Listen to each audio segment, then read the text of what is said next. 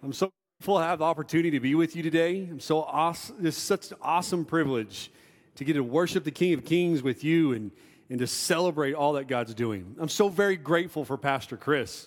Pastor Chris and I met a few weeks ago, and we're talking about today and, and what he was doing. And, and he really is uh, celebrating. He's shown us by example to what it is to love your wife well. And he is celebrating what I believe he told me was their 30th wedding anniversary. And so, being around Chris a little bit, I believe we should all pitch in and buy Robin a great big medal and just tell her that we're so grateful for her more than him. And so, uh, Paul in 1 Timothy is speaking to a young pastor in Ephesus. And he tells Timothy, he says, Listen, you need to set the pace. You need to show what it is to be a Christ follower in conduct and in speech. And today, Pastor Chris, in his absence, is really setting that, that example of what it is to love your wife well, to invest into a marriage, into a home. And, and for that, I'm really, really grateful for Pastor in that he set that charge for each and every one of us as an example by his own testimony. And so for that, I'm really grateful to follow after a man that loves the Lord, loves his home, and loves his wife. And speaking of marriage, the past week or so, my wife had said those words that cause some dread in most husbands.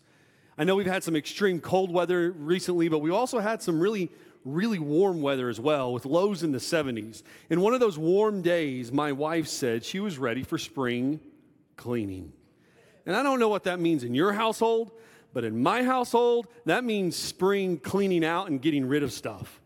I can't tell you and begin to fathom how many things that she has said we would never ever use that we have donated and given away to only be on Amazon later on trying to find that exact item.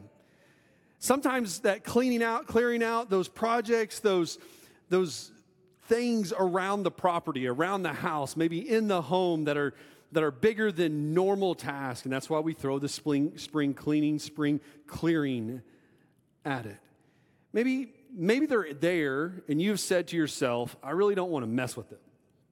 I don't want to tackle it. I don't want to deal with it. I don't want to address it because it's going to cost too much. It's going to take too much time and, and it might hurt.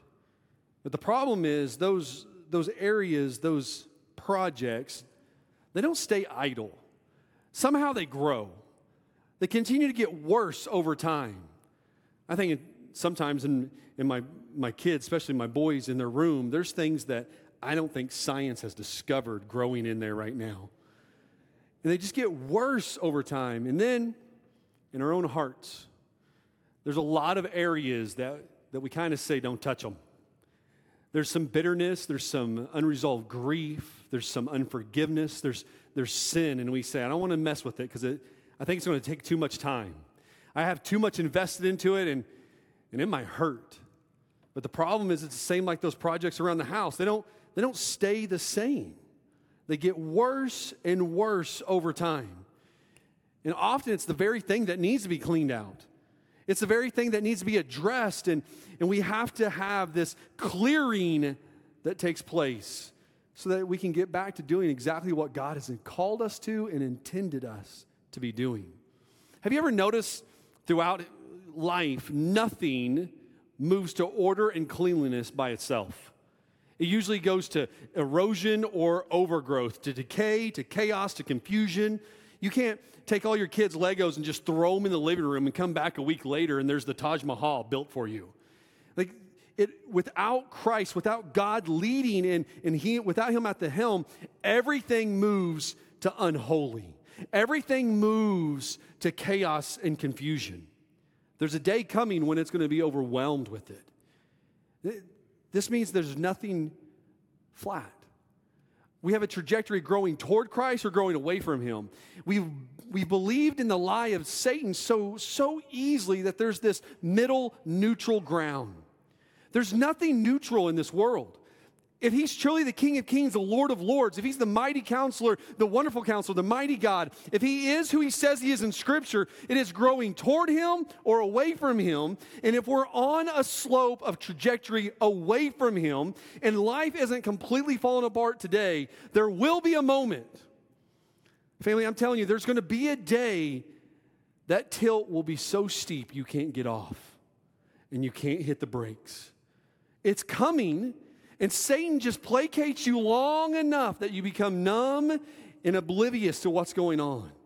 And so today, what we're seeing is there's this sin in our life that wants to destroy us and kill us and consume us. And He wants to deliver us from that. So, my prayer for you today, I've been praying because today's passage really kind of wrecks some of the ideas we have of Jesus. It tries to shape them and, and put them right in a proper perspective. It changes some of the ways we think about him. I pray that we'll have a better understanding of this Jesus who clears out the area of sin. He, he takes away and cleanses the temple. If you have your Bible, you can start to find your way to John chapter 2. We've all read over and over, we've all heard, we've heard every sermon known to mankind about Jesus being loving and kind and gracious and merciful. He is love. But because he's God, his love presupposes his wrath. His love dictates that he is also wrath at the same time. Let me try to explain it this way I love my wife. I'm telling you, I, I am madly in love with my wife. I met her when I was 13 years old. We were living here in Owasso, and my dad was buying 100 acres in Beggs, America. If you go to Beggs, it says, not Beggs, Oklahoma, it says Beggs, America. And so you're in Beggs. And we, we've got to befriend the people we're buying the house from. And they had a teenage boy my age, and he invited me to stay the night with him, and he showed me all the fun places on the land where I could go do things and blow up stuff and have a lot of fun. And he said, Hey, why don't you come and stay the night? And I'll take you to church and introduce you to some people. I was like, awesome. They're great. I'll meet some people. We're in church and we're in the greeting one another part of the service. And the most beautiful of all God's creations turns around and she introduces herself to me. And I said, I love Beggs. I could live here. My wife and I were really good friends throughout high school. We started dating unofficially, officially, the very first day of our senior year. We dated throughout high school, throughout college. I proposed to her in that exact sanctuary where I first met her. I know, I got a brownie point there too. I love my wife. Not because she's my wife and it's my duty and, and I have to. I'm telling you, I'm, I am passionately in love with her. I find myself weeping and thanksgiving to God for her. I am madly in love with my wife.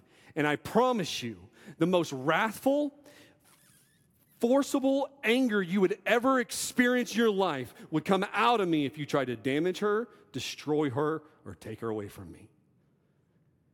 If my love is what I said it is, then the wrath has to be what it is. If I don't have a wrathful, passionate protection over her, then the love really isn't worth having in the first place. And Jesus is love.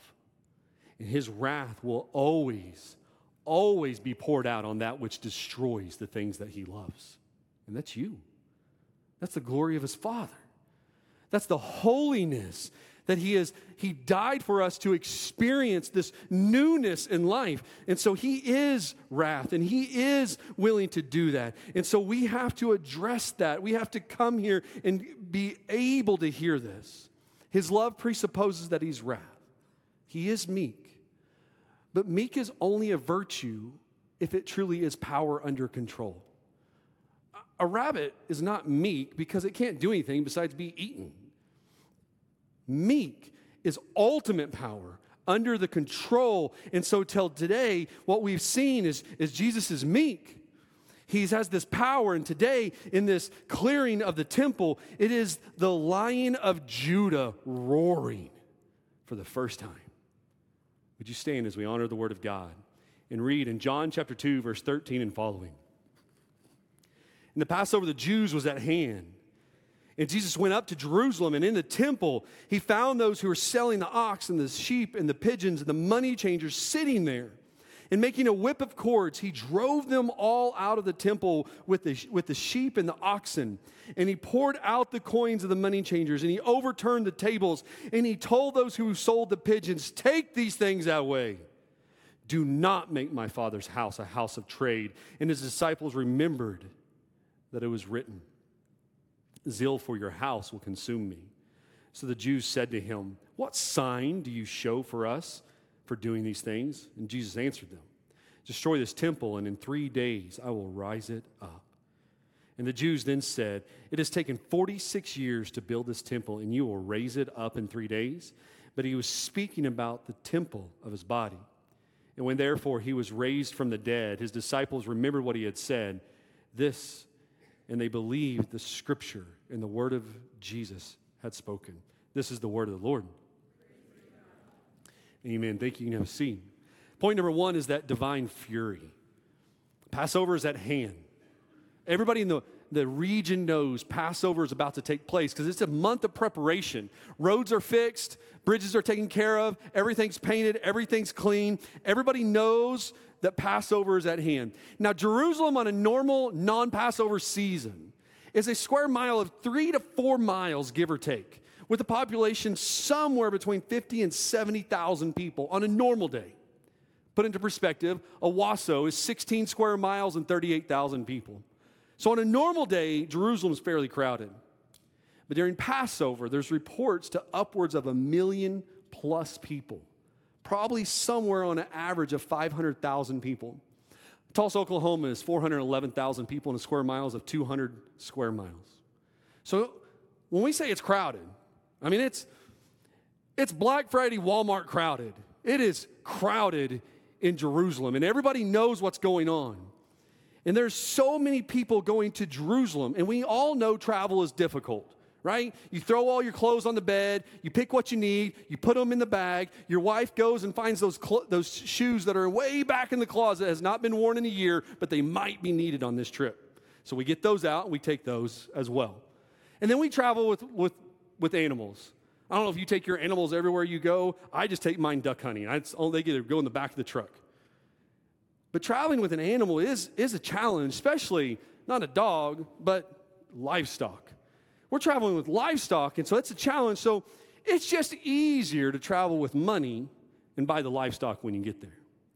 But the problem is, you, you have to buy the livestock in Jerusalem. So you have to pay the extra for convenience. And sometimes the extra is a little bit, sometimes it's a lot of bit for things. But here, extortion is running rampant because your animal has to be inspected by the religious inspector. And usually that takes 18 months for that whole process to go through, but you can expedite it. It's just going to cost you a little bit more. And the other reason you can go to, to Jerusalem to, for Passover is to pay the temple tax. And the temple tax has to be paid in Jewish currency. Now, I know we live in America, and the vast majority of everything we do is based on a coin currency. But not here, because coins and dollar bills don't taste good when you're starving. So your currency might be wheat or grapes or olives or whatever food that you have. And then you'd have to exchange that into a Jewish currency. And maybe you have some Roman currency. Rome's currency had Caesar's image on it, and you could not have an graven image brought to the temple. So it had to be a Jewish currency. And you can exchange it, but it's just going to cost you a little bit more.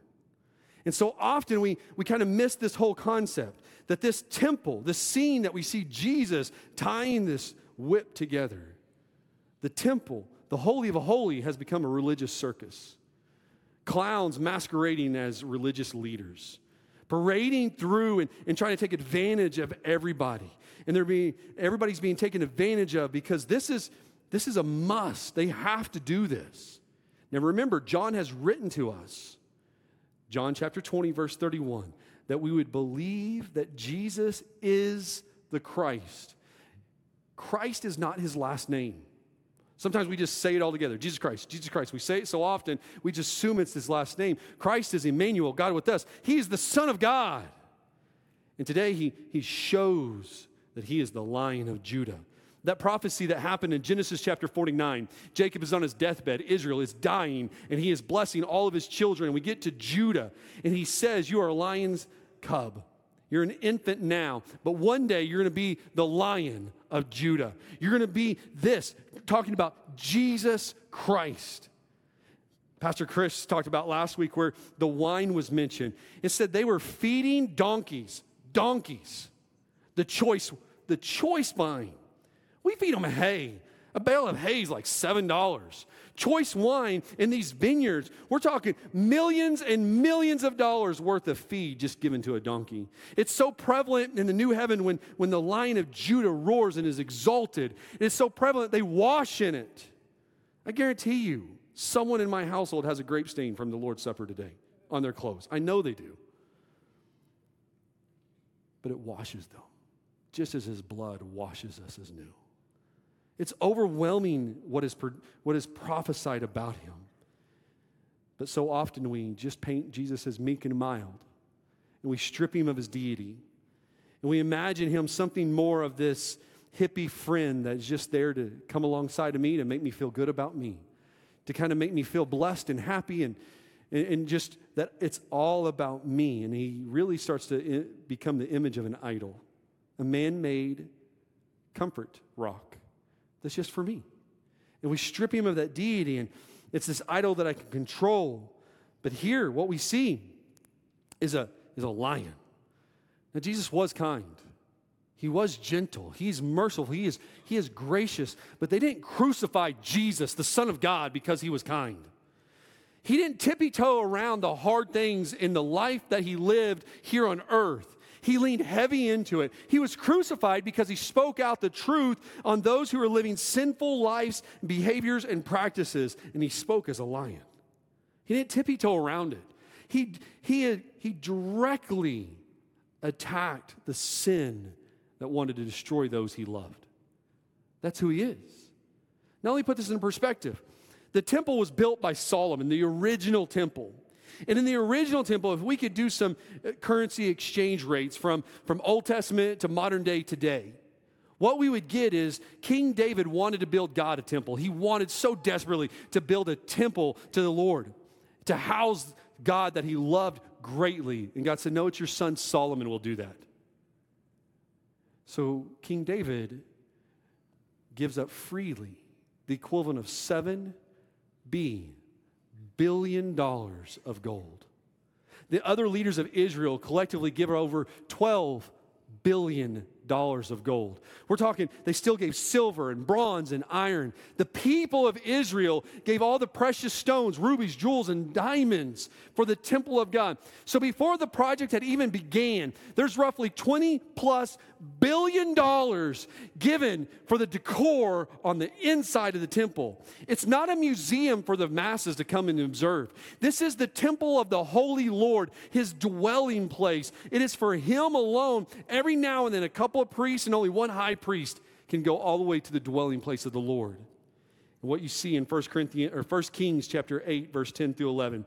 And when the priest came out of the holy place, this is the temple a cloud had filled the house of the Lord so that the priest could not stand to minister because the cloud for the glory of the Lord filled the house. Now, listen, this is, this is the purpose of the house of the Lord.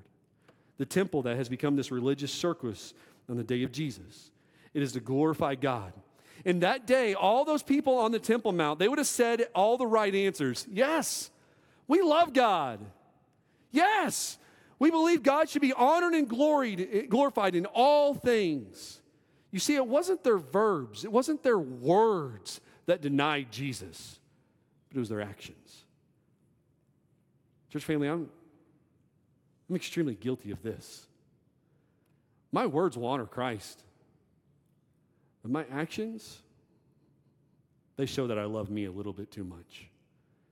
My actions and my attitudes at times, really think I should be the king of the universe and everybody else should just serve me. It's my actions, it's my heart that denies this. And when we reduce Jesus to much less than he truly is, when we miss out on that he is the lion of Judah, we empty him of his divinity. We strip that from him and we become irreverent then our heart becomes hardened and our giving becomes restricted. Our worship starts will begin to cease and it will impact every single aspect of our lives. And we miss out on his glory. That's what he's driving out. That's the very thing that he's, he's driving out of the temple.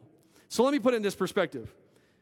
Pastor Chris, the very first time he allowed me to preach last summer, he made mention that I was blessed and had the opportunity to play college football at the University of Oklahoma. When you're, when you're on the field and you're stretching, you realize fans are nuts. It doesn't matter if they're OU fan or OSU fan. We're just, all of them are nuts. If you're not one of those fans, well, then you've proven we're all nuts.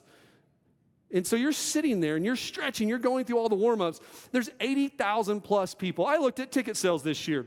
And I know it's a little higher than average, or the average is a little higher than my math, but let's just assume for a moment that 80,000 seats, roughly a ticket is $100 a piece. That's $8 million in ticket sales. And assuming you need a hot dog and a bottle of water, you spend another $100 on concession. So now we're talking on game day, there's roughly 16 million plus dollars being transacted. On the Temple Mount, Josephus, the Jewish historian, said after the time of Christ, there was $20 million stolen on Passover, and it was barely noticed because it's upwards to hundreds of millions of dollars that are being transacted on this day. My kids at the dinner table a few weeks ago asked me this question Hey, Dad, is Jesus jacked like a bodybuilder? They said, like The Rock? And I was like, I don't know about that. But I know in verse 16, he says, This is my father's house. In that statement, you might miss it, but he said, I'm God. And in the next verses, he shows it, he proves it. He says in verse 17, For zeal, from zeal in my father's house consumes me. That's coming from Psalm 69 9. And he says that word consume is to be eaten up, to be consumed with anger. He's not just a little upset. He is consumed with anger. Have you ever met a man, a person? Have you even heard of a person that could walk into Gaylord Memorial Stadium in Norman, Oklahoma, in the middle of a game day when there's multiple, multiple millions of dollars going on, 80,000 fans, and could take a whip and drive them out? I've never met one. I'm telling you, when when you just glance over this passage, you don't see the full miracle.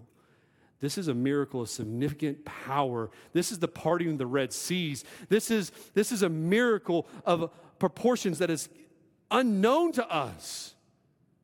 And so often we miss. This is the lion of Judah. And so what we see here is this passion for pure worship in a right, in a right relationship with God. Point number two is that divine sign. So what we see is he goes through and they're asking for a sign. They legally have one. They legally have the, uh, the, the rhyme and the reason to say, what is the sign? What is going on? But they give no reflection or self examination of their actions. So often, when Jesus speaks, we want to give a bunch of rebuttals and ask for proofs. But we need a self reflection and examine our own hearts and see what is going on. And somehow, they equivalated, they, they made worship the equal to showing up, giving the temple tax, giving the sacrifice, doing the rituals, going through the, the, the rhythms of life. Let's just show up and go. Now we worship. All right, click play. Now we're worshiping. Don't have to worry about it. Today in our culture, somehow, some way, we've made worship the equivalent to singing. Oh, I can't wait to worship. And we're just talking about singing songs. But the very first place in all of Scripture where the word worship is used is Genesis chapter 22, verse 5. It's the story of Abraham and Isaac, and God has called Abraham to sacrifice his son. And here's what he says the very first place in all scripture Abraham said to his young men, Stay here with the donkey. I and the boy are going to go over there, and we're going to worship, and we're going to come back to you. No musical instruments, no singing. It's a pause, it's a reflection. He says, We're going to go over there, and we're going to worship. So, worship has to be obedience. Going to go over there, I'm going to worship. He said, He promised me the generations will come through me, and this is the only one I got. But God, I'm going to trust you, I'm going to worship you, I'm going to obey you, and I'm going to, I'm going to give you everything I have. So here's what worship is. Here's what obedience is. God, everything you ask, anything you ask, the answer is yes, whatever it is. There's not a relationship, there's not a job, there's not a, there's not a money, there's not a dream, there's not a goal, there's not nothing that I'm going to hold on to. I'm going to release it all to you. Corrie ten Boom survives the Holocaust, concentration camp. She lost most of her family in World War II just in a horrific way. She says this as an adult. I've learned to hold all things loosely so God will not have to pry them out of my hands. So here's where worship is it's obedience. God, whatever's in my heart that you need to clear out, Whatever you need to build a whip and you need to drive out of my heart, then God, come and do that inside of me because I want to be holy. I'm the temple of God. I want to worship you. And that's the sign he gives to them. He says, I'm the temple. He's speaking of his body and he says it's going to be destroyed. Here in a few weeks, Pastor Chris is going to be in John chapter 4. That's the woman at the well and she's asking Jesus about the location. What is the address for proper worship? My heritage says on this mountain, yours says in Jerusalem. So, where are we supposed to worship? Jesus' answer is phenomenal. And he said to her, Woman, believe me, the hour is coming. In John chapter 4, verse 21. And it's he, when neither on this mountain nor in Jerusalem will you worship the Father. But the hour is coming, and it is now here when true worshipers will worship the Father in spirit and truth, and the Father is seeking such people to worship. Listen, God is spirit, and those who worship him must worship him in spirit and in truth. So t- Jesus tells her the location of worship is about to change because the, the dwelling place for the glory of God, it's about to be relocated.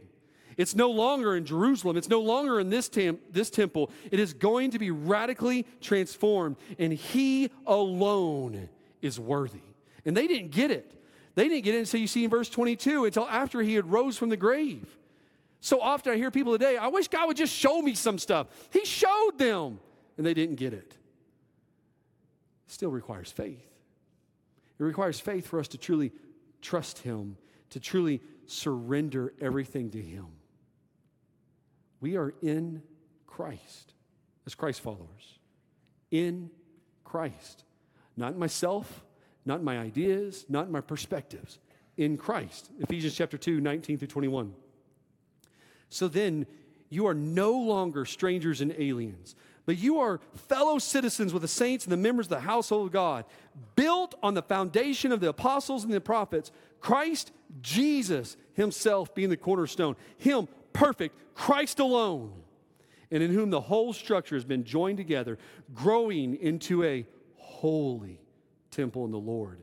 In him you are also being built together into a dwelling place for, for God by the Spirit. Listen, Christianity, salvation is in Christ. It's not in following your heart. It's not in following your dreams. Jeremiah 17, 9. The heart is is deceitful above all things. It is desperately sick. Who can trust it? My heart is evil. My heart desires evil things. It, it's consumed at times for revenge and, and for me being glorified above Christ. He said, Don't trust your heart. 1 Corinthians 3 16 through 17. Do you not know that you are God's temple and that God's Spirit dwells in you. And if anyone destroys God's temple, God will destroy him, for God's temple is holy and you are that temple. Jesus is telling the woman at the well, the address is changing because the house where the glory of God dwells is inside the heart of every Christian. Church family, it's overwhelming that the King of Kings died for me, gave his life for me, and then somehow lives inside of me. And that when I die, and I enter into the throne room in the heaven of heaven, into his holy place, he sings over me. That is enough to just shatter. The Smoky is not God. Smoky is not worthy to be worshiped but He alone is worthy of it all. He alone is worthy. 1 Corinthians 6 19 through 20. Do you not know that your body is the temple of the Holy Spirit within you, whom you have from God? You are not your own, you are bought at a price. So glorify God with your body. He is worthy. He alone is worthy. Point number three, we see in verse 23 and following. Now, when he was in Jerusalem at the Passover, many believed in his name And when they saw the signs he was doing, but Jesus on his part didn't entrust himself to them because he knew all people and needed no one to bear witness about him, for he himself knew what was in man. Man, that's a confusing passage. Remember, John's point and purpose of writing this is that you'll believe in his name, that you'll believe that Jesus is the Christ, the Son of God. Jesus is not like any other deity on this planet that is easily flattered by bribery and gifts. You're not going to give to get your way there. Here, his whole power's on display. And what they wanted was that power, not a relationship. What they wanted was to Jesus to come alongside of them, let them live their life in the manner in which they wanted to live, have His power, make everything easy, comfortable, and tell me I'm pretty the whole time. One of my friends, loving to death, I found a shirt that fit him perfect. Said, "Feed me tacos and tell me I'm pretty." It's kind of what we want in our Savior. Just feed me what I like, give me everything that I want, all my comforts, all my pleasures, and, and just tell me I'm pretty in everything that I do. But they didn't want to surrender. Theirs was just a visual reminder. Latter part of Matthew chapter 7, verse 14 says, The gate is narrow to eternity, and the way is hard that leads to life. So often we think Christianity is just going to make me make everything easier. I love Kay Arthur's statement in her book, How God, How Can I Live? She says it really well. If you do not plan to live the Christian life totally committed to knowing Christ and to walking in obedience to Him, then don't even begin. For this is what Christianity is all about it's a change of citizenship, a change of government, a change of allegiance. If you have no intention of letting Christ rule all of your life, to forget Christianity. It's not for you. Why? Because God, Jesus, is immutable. Just a fancy way of saying he's unchangeable. So the same Jesus that was sitting there tying a whip, about to put the lion of Judah on display, is the same one that lives in my heart. And I'm telling you, church family, I'm, I was wrecked this week thinking about the million different times Jesus has said in my heart was tying a whip together to drive out what I have invited into my life. The sinful thoughts and behaviors and actions and desires, the bitterness and unforgiveness that I still hold on to at times, the desire for me to be glorified above His name, for me to be comfortable above being holy. I think about the same Christ who, who is willing to take on the full wrath of God so that I can have a relationship with Him and I strip Him of His deity to make it more comfortable for me. See, in John chapter 2, this first miracle of the water into wine, it was to manifest His glory. It was pointing to His death. For God so loved the world that He gave His only begotten Son the second miracle of, of cleansing the temple, of clearing it out, it is pointing to the power of his resurrection. The power that brought Christ back. The water and the wine manifests his glory. This driving sin out manifests the zeal for holiness. Make no mistake about it, he is love. He is love, but he's also wrath. And he knows what sin wants to do to you and me and its desire is to destroy you, to consume you. Jesus loves you so much, he will not let that happen. There is a day, there is a day where all sin is completely and totally wiped out.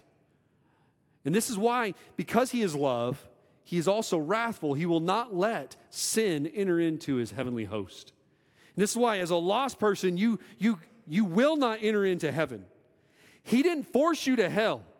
If sinning was an Olympic sport, I would get a gold medal. I am really good at sinning. That's probably the only thing I'm really good at. And I deserve eternity separated from Him. But by His grace and His mercy, He has He's allowed me. He has saved me. He's given me that opportunity to respond to the gospel, just like He has you. Jesus loves you so much that He will destroy sin one day. But today, you need to choose. Choosing who you will follow. Either this deity that has been stripped of his godness, his power, that's about me being comfortable, or true, choose the true Christ, the one who is truly worthy to be worshiped. Worship, true worship is surrendering everything. Either you surrender your all or you haven't surrendered anything at all. There is no middle ground. He, Christ, alone is worthy. Father, I pray that we would just surrender everything to you today. So often we get so consumed with the comforts of this world and everything being in its place and being nice and neat.